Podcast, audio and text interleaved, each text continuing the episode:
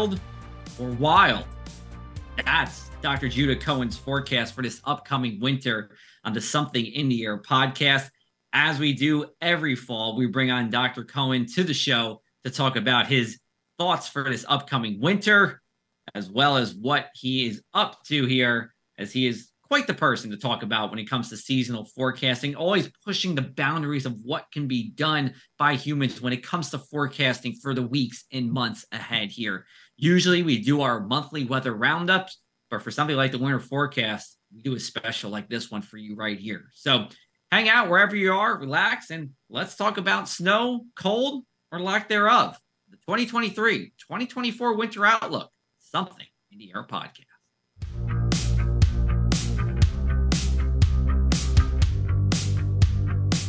Okay. Now's the time that I think many of us have been waiting for. What can we expect this winter? And as we have over the past couple of years, I'm so excited to have in the flesh, in the Zoom flesh, I should say, uh, Dr. Judah Cohen. He is the director of seasonal forecasting for Verisk AER. He's up in Massachusetts, but Verisk is in New Jersey. So we have a New Jersey company talking to us about the winter outlook. Judah, thanks so much for being here again. We always appreciate it. Always, always a pleasure, Joe. You know, um, enjoyed last year, and uh, I'm sure this will be just as much fun. So. Yes, and and hopefully, I'm speaking on behalf of snow lovers everywhere. Maybe have some good snow news for us. We had a record low snow last winter here in uh, much of New Jersey, but how's it been going with you over the past year? and then we'll start diving into what to uh you know some winter forecast. How's it going? How's it going with you personally, professionally since the last time we chatted? Yeah, everything's good. You know, uh um it's all about the polar vortex. Yes. Know, all the time. I'm trying to make progress on that. And I do feel like um I've made some, you know, uh, important progress, uh, better understanding and trying to crank out a couple of papers that hopefully people out there will find interesting. Okay. Um, so yeah, Cool. I, I, you know, uh, and especially the, I mean, the, with the polar vortex, I don't know, if I'm maybe going on a little bit off of a tangent, so stop me. That's all right. It's your time to shine. me Jimmy. in, It's your time to rein me in. shine. I I really, uh, and it's timely. I, I, the more I look into it, I, it's amazing to me how important what I call these stretch polar vortex events are on North American weather, and and it's really not been studied at all. And I've just really been kind of just obsessed with it.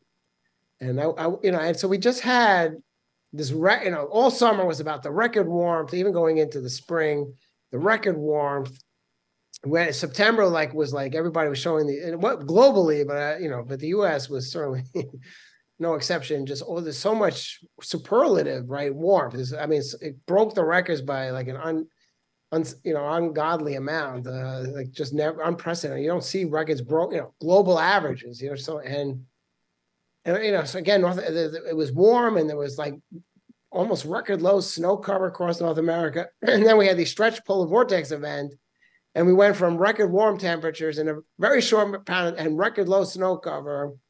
And I don't know if Dave Robinson talked to you about this, and went you know to record low snow cover. It's like in a week to record cold temperatures and record, you know, extensive snow cover. So and Yeah. we had, and that was all triggered by this stretch polar vortex event. So I, I'm want to get into that, and, and we will get into that. Just explain for our audience, though, what the difference between a stretched polar vortex event is and a split polar vortex event is, because I think that's the crux of a lot of your forecasting that you do. Right. So there traditionally, right, there's been thought of as two different states of the polar vortex. There was a strong polar vortex and a weak polar vortex. But what's important is that the circulation expands much further south. And if the the kind of the perimeter of the polar vortex is maybe the m- most southward extent of Arctic air, and you go from circular close to the pole to something that's, you know, way distorted, but like kind of these lobes heading way south than normal, that's when you get the Arctic outbreaks. And the one that was really only considered, so it was really a binary state. You had a strong polar vortex and a weak polar vortex. And that weak polar vortex was also known as the sudden stratospheric warming. Why it was called that is because um, there's a very dramatic and rapid warming of the polar stratosphere. So the Arctic region in the stratosphere warms, you know, up to like 100 degrees Fahrenheit in like three days. I mean, something that we just doesn't happen here at the surface. So very, very dramatic. Um, and it takes two forms. Uh, one is a displacement where the polar vortex really weakens a lot, but it, gets kind of shoved off the North Pole into one of the continents, typically, typically Eurasia, but it could be North America. And and then the other one, which you referred to, was the split. And um, the you know these where it splits, so you had one parent vortex splits into two border daughter vortices. Typically, again, one goes to North America, one goes to Eurasia. Those were my favorite uh, type of you know polar vortex states because I always I didn't really show it uh, uh, rigorously, but it was my you know opinion that when you got the splits, you tend to get best chance for a big blockbuster nor'easter snowstorm in the Northeast. I mean, 1978 uh, for for Boston was certainly a split vortex. Pretty sure uh, February 2010. So for the Mid Atlantic, you know, your epic uh, we had a split polar vortex. And I'm working on a paper that that basically shows the the most extreme cold air outbreaks are associated not with these sudden stratospheric warmings that everybody was studying, but rather with these stretch polar vortex events that I've you know we've really has been ignored. I feel like by the community, yep. and that I've you know certainly become obsessed with. And, and you've talked about a lot that a lot on your tw- uh, Twitter page or X page, uh, whatever we're calling it nowadays here. Uh, but you can find Judah uh, on Twitter or X at Judah47. Um, Judah, let's just go back to last winter. I want to read you some snowfall totals from New Jersey, and I want I want your reaction on this. Uh, Atlantic City International Airport, point oh three. Trying to give me a heart attack or something. Uh, well, and say there we go. There's the reaction. The heart attack. We had zero in Cape May Courthouse. We had uh, two tenths of an inch in Toms River. We go up to Newark. We had 2.7 inches. And then we started getting over a foot in towns like Rockaway, New Jersey, up in the northwest corner of the state. And we had 15.3 in Newton. Uh, all that being said, it was not very snowy here. And despite December being below average across the state for temperatures, including our record cold it. excuse me, our record coldest Christmas Eve, December 24th. From there, it was just a torch for us across the state. We had the record warmest January on record, according to our friend, New Jersey State climatologist, Dr. Dave Robinson. And February and March were both above average. So just give us a recap of what you were thinking as we went into last winter with your forecast here. Just a quick recap of what you were saying, and then how it played out, not only in New Jersey, but across the Northeast. Yeah, so um, I, I, don't remember what I said, you know, last year with you, but I mean, certainly when by the time the forecast, the final forecast came out and it was on the blog, it was in real time. Uh, I, I was we were predicting a, a, warm, warmer than normal winter uh, for the eastern, you know, two thirds of the country. We had cold in the, you know, in the northwestern quadrant of the country uh, you know, the area that we did the worst was actually the like the desert southwest where we had above normal temperatures. Was actually below normal, uh, but did not get the magnitude. So was predicting an above normal, you know, temperature wise. Was predicting below normal, but I, you know, what we missed was was the magnitude. Uh, you know, so I mean, I feel like the forecast performed pretty well, but you know, obviously, I, you know, I wasn't predicting you know, rec- we weren't predicting record warm or record low snowfall. So, uh, you know, um, but overall, I was, you know, fairly pleased. And I, you know, so we had La Nina, which definitely tends to shift when you get cold air, shift the cold air west. Uh, so the, you know, that was not uh, a great setup for the eastern U.S. I know you want to talk about it. This, you know, and it's certainly I think what I'm best known for, and for good reason. You know, Siberian snow cover. Yep. So when snow cover is above normal in Siberia in the fall months, I tend to focus in October. But as I'm discussing in the blog, others have said November can be an important month. But um, it was it was above normal, but just barely. And compared to relative years, I mean recent years, it was below normal, you know, compared to the past 10, 15, 20 years. But if you go back to the, you know, seven, you know, so Dave Robinson has a record back to 1972. So if you go back that far, it was above normal, but not not compared to let's say the past 20 years. So it was not a great signal. You know, it wasn't a strong signal either way, but certainly wasn't gonna over, you know, wasn't gonna, you know, cancel out the the warm signal from La Nina. Got it. Got I also look at Arctic sea ice. I think also that kind of favored a, a westward shift in the cold air. And um, yeah, we have another predictor sea level pressure anomalies in Eurasia yep. in the month of October. I think it kind of tells you if you're going to have a weak polar vortex. So that was in there. That was also almost neutral. So I think La Nina kind of dominated the model. Uh, so I, we got a very La Nina like looking signal, and for the most mm-hmm. part, it worked out. It just the Southwest was, you know, it was too too warm. Got it. All right, good to know. Good to know. We're we will finish this part of the interview looking back and what we're uh, what we saw last winter, and then on the other side of the break, we'll tell you about what Dr. Cohen's thinking about for this upcoming winter on the Something in the Air podcast.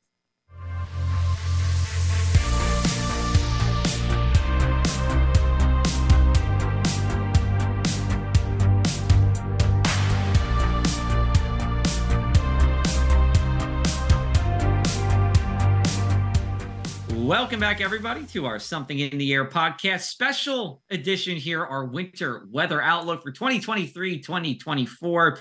Typically, we have our podcast right around a turn of the month. We recap the month that was with Dr. Cohen's uh, former advisor when he was in college, New Jersey State climatologist, Dr. Dave Robinson. But today, we have the uh, I shouldn't even say apprentice, uh, the the the the now esteemed Dr. Judah Cohen here. I'm going to start off with this uh, for you. Speaking of uh, our friend Dave Robinson, he told me to ask you this. So, like you mentioned in the first part, the snowfall in October and maybe November in Eurasia, Europe, and Asia can play a role in this winter. But his question for me to you is there was a very rapid increase in snowfall at the end of October here across portions of uh, the northern hemisphere and he wanted to know what you thought about that and just would that favor snow here in New Jersey or not favor snow in New Jersey? I don't want to get into the full forecast yet, but just on that specific question. Yeah, no, I, I would definitely be in the camp that um, it was a very slow start. Um, but uh, if there was any chance of, of kind of redeeming this winter, it was definitely the the last week in October across uh, well the northern hemisphere. I mean, it was a very impressive advance both both North America and Eurasia. But I I think at this time of year, uh, the Eurasian snow cover is more important. So yeah, we can talk about the forecast, but uh, I definitely think that you know if there's any hope of uh, again, I guess you know it depends on your you or you know prejudices or preferences for winter. So, but if you like cold and snow.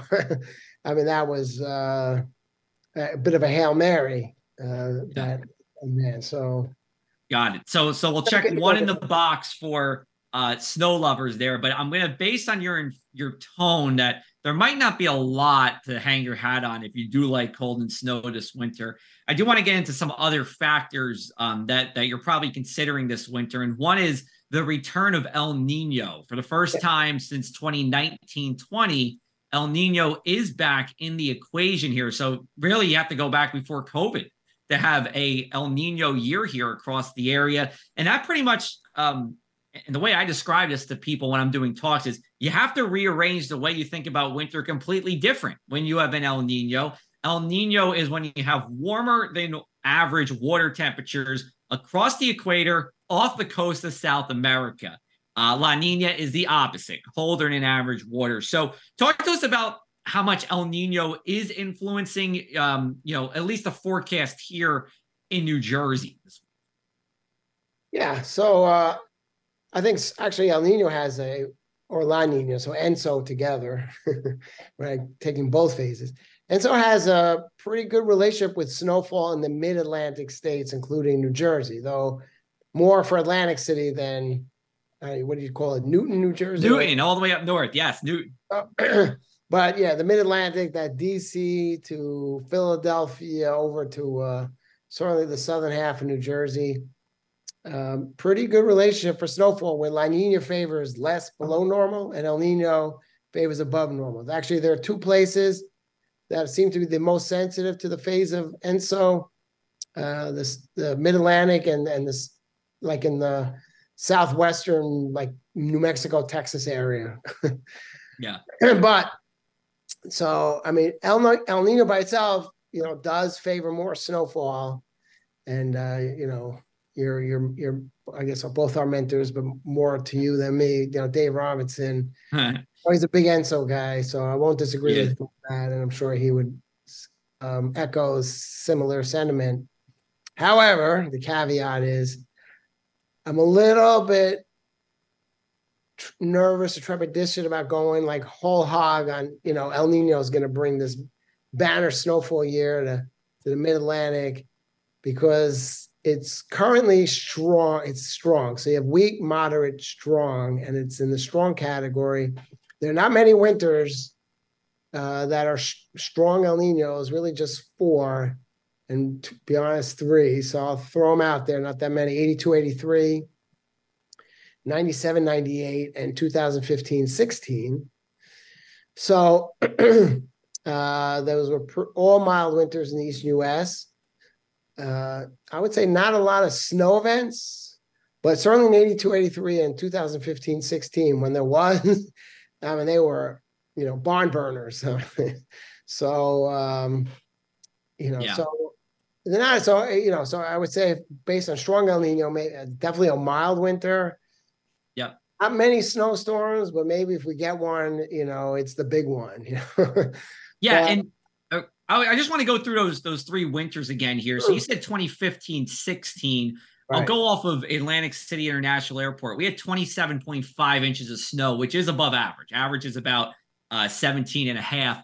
A large chunk of that came in one storm that we had uh, that winter, and that was in mid January. And then you said 97, 98, correct? There are no big snowstorms in that one. There was nothing. There was one.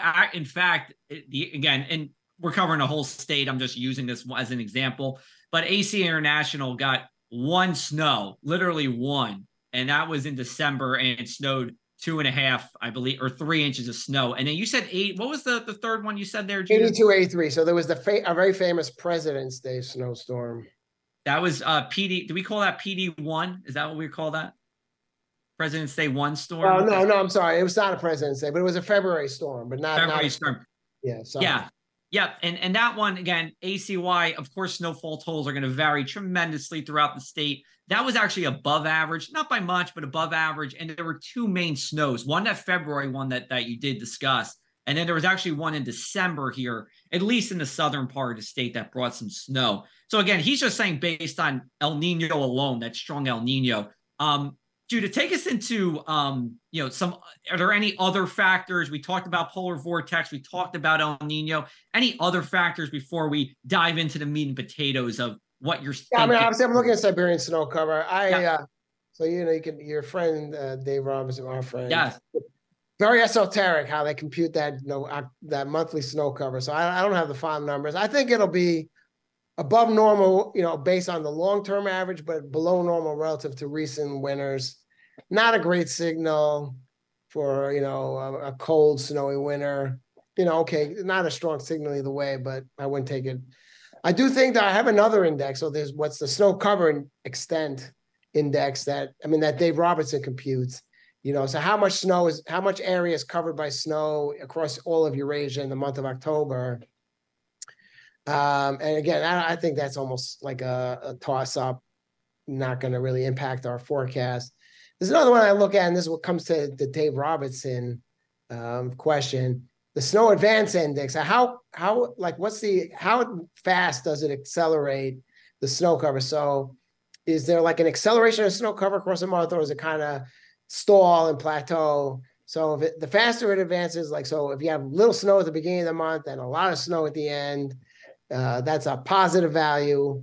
And then if it's a lot of snow at the beginning of the month and very little, at the end, that's a negative value. So I, I have kind of used it different ways, but I've recently I've, I've um, how I use it. My rule of thumb is if it's a positive value, that indicates if you're going to get a big weakening of the polar vortex, more likely happen early in the winter.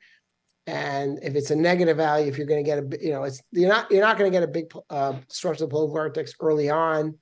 It'll more likely happen in the and later in the winter. So last last year that that this SAI, which I use, it was a negative. Yep. I did think you know if it's going to be a polar vortex disruption, it'll be late and it was in the second half of February, which is quite late, and helped the ski resorts in New England. Didn't help the rest of us. Um, but this year positive, so I do think there will be if there's a big polar vortex disruption, uh, more likely to be earlier on. Quasi biennial oscillation. I'll just you know make it simple. It's positive and easterly, and I also believe um, when it's um, positive, which is westerly. I'm sorry, negative, which is easterly. Okay, so when people usually talk about easterly, westerly, but when it's easterly, I think that also favors if there's a big polar vortex disruption, it'll be early. If it's westerly or negative, it, if there is going to be a big polar vortex disruption, that's late. Again, this is my ideas, opinion, no one else's. um, but last year was also westerly, so it, it, oscillates every two every other year, right? So last year was westerly. We did have a big polar vortex disruption. It was late in the winter. This year is easterly. So I again, I think tends to support this idea. If we're going to get a big one, uh, it'll be uh, earlier on. Um, you know, so I have we have not put out our official winter forecast, but based on the snow cover, the El Nino, the strong El Nino definitely leaning on the milder side, maybe, you know, not a big snowfall number. Probably for the mid Atlantic. I mean, you know, I, I, did run the numbers for Washington, D.C. So maybe the Atlantic City, I wouldn't expect to be too different. You know, so close to normal, but um uh, you know, but I do think that, that the fact that there, there's rapid advance at the end of the month, um, maybe the Q, East of QBO, there's, you know, if we get, I think if there's going to be any kind of like really meaningful winter, it's going to take a, an earlier, you know, large polar vortex disruption. Uh, so uh, if if the forecast, and again, I you know I'm talking about uh, it's not official, and I, I, will put it on our blog, and you can just look up Judah Cohen Arctic, and it should be like the first thing that comes up in a Google search. Um, okay. So, oh. so we're saying here with the winter generally above average with temperatures Temperature, here yeah. and snowfall. It sounds like, I mean, an average is so finicky with snow, right? You can get average snow in one event, but it sounds like it could it. it are, are you saying that this could be like a boom or bust year with snowfall? Is that fair to say? Uh, yeah, I, I do. That. Again, I do think that the El Nino does you know, kind of shift that probability, you know, maybe loads the dice to getting like the, a big one. You know, seems that way. Uh, not a lot of data points, so I don't want to. I wouldn't take out a second mortgage on that, but um, yeah, I mean, El Nino tends to favor the southern stream, right? Energizes the subtropical, the southern jet stream. I mean, you obviously you can't not going to get a snowstorm in Atlantic City if the storm's tracking along the U.S. Canadian border. Okay, it's just right. not happening. You need, it you need that storm to your south. You need it. You know, hopefully, maybe it comes through the coast of California and takes a southerly track, and you know, it hits the Gulf. Maybe it sucks up a lot of moisture in there, and then makes the turn as it, hit, it goes off the coast. And there happens to be cold air in place. You know, so that's you know 82 83 we had like one arctic outbreak and in 2015 16 the same thing mm. basically one arctic outbreak but we had the storm that came up and you know and they met right over the mid-atlantic and you know and it was uh you know snow snowstorm lore uh, right. both those winters uh, again we had 97 98 a strong El Nino and no one's no one can remember i can't remember any, anything from, from that winter other than just you know uh, let's just move on to the next winter please and um, Jude, I was just going to ask this too. You know, um, I just want to kick the can down to like March. You know, any thoughts on because March can be right spring month, wintry month, obviously flip flopping. Are, are, it sounds like you might be leaning towards an earlier spring. I don't think we're hanging on to winter too much. Okay, so um, you know, I, again, again, the, the conventional wis- wisdom is um, El Nino, I think if with El Nino, if I'm right, you tend to get winter late. Uh, so um, you know, so that's not not consistent with what I'm saying, but I think it can be because so in 2009-10 there was a moderate El Nino, mm-hmm. and we had two large polar vortex disruptions. There was one in December and then again in February. It doesn't happen often, but if we do get a, let's say a polar vortex disruption in December, you know, and then it has to recover and it takes time. You know, you don't get pulled you know, these large ones, you know, every, you know, every other week. it takes time to reload. But if we do get one early, uh, then you could, you know, you can get a pretty active pattern. You know, I mean, talk about cold snow, you know, May, you know, December into January, then it kind of become a boring, more boring pattern, I think. And then if we there is time for another large polar vortex disruption, and this is very speculative. I you know I, I can't see that far, and even even me, right? I can't see that far. But, no, even you, I, I you could see. You know, but, let, but let's you.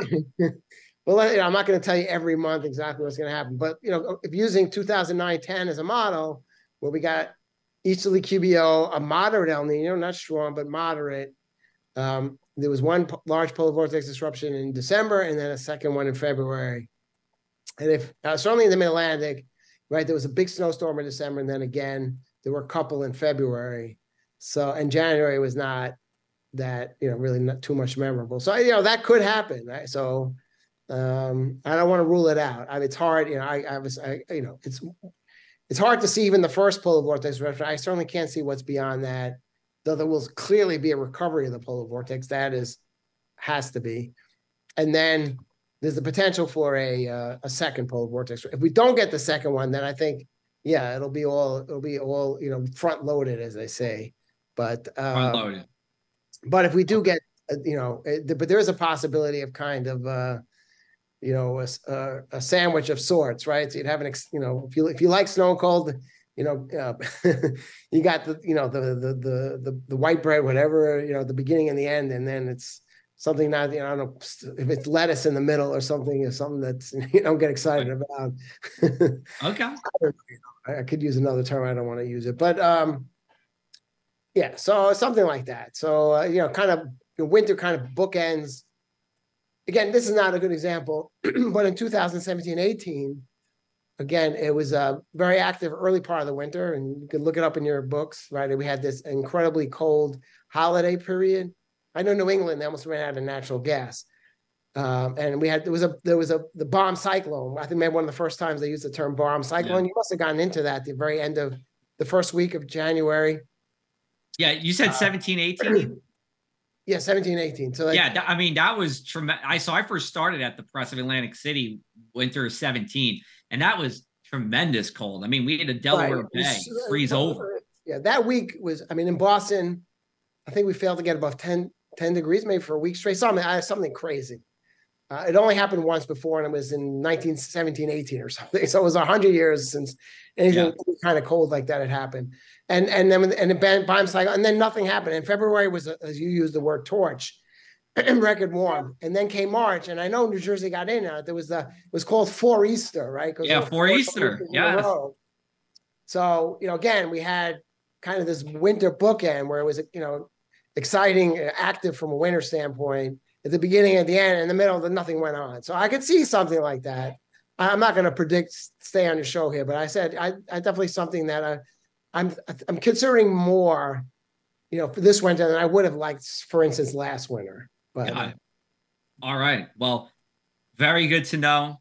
Judah, as always, we, we love chatting with you here. You can find pleasure, him. Thank you, Joe. Thanks for inviting me. I'll come on as long as you remember me and invite me on. I, uh, I, I, I never forget about you, especially during the winter months. Then I really never forget about you.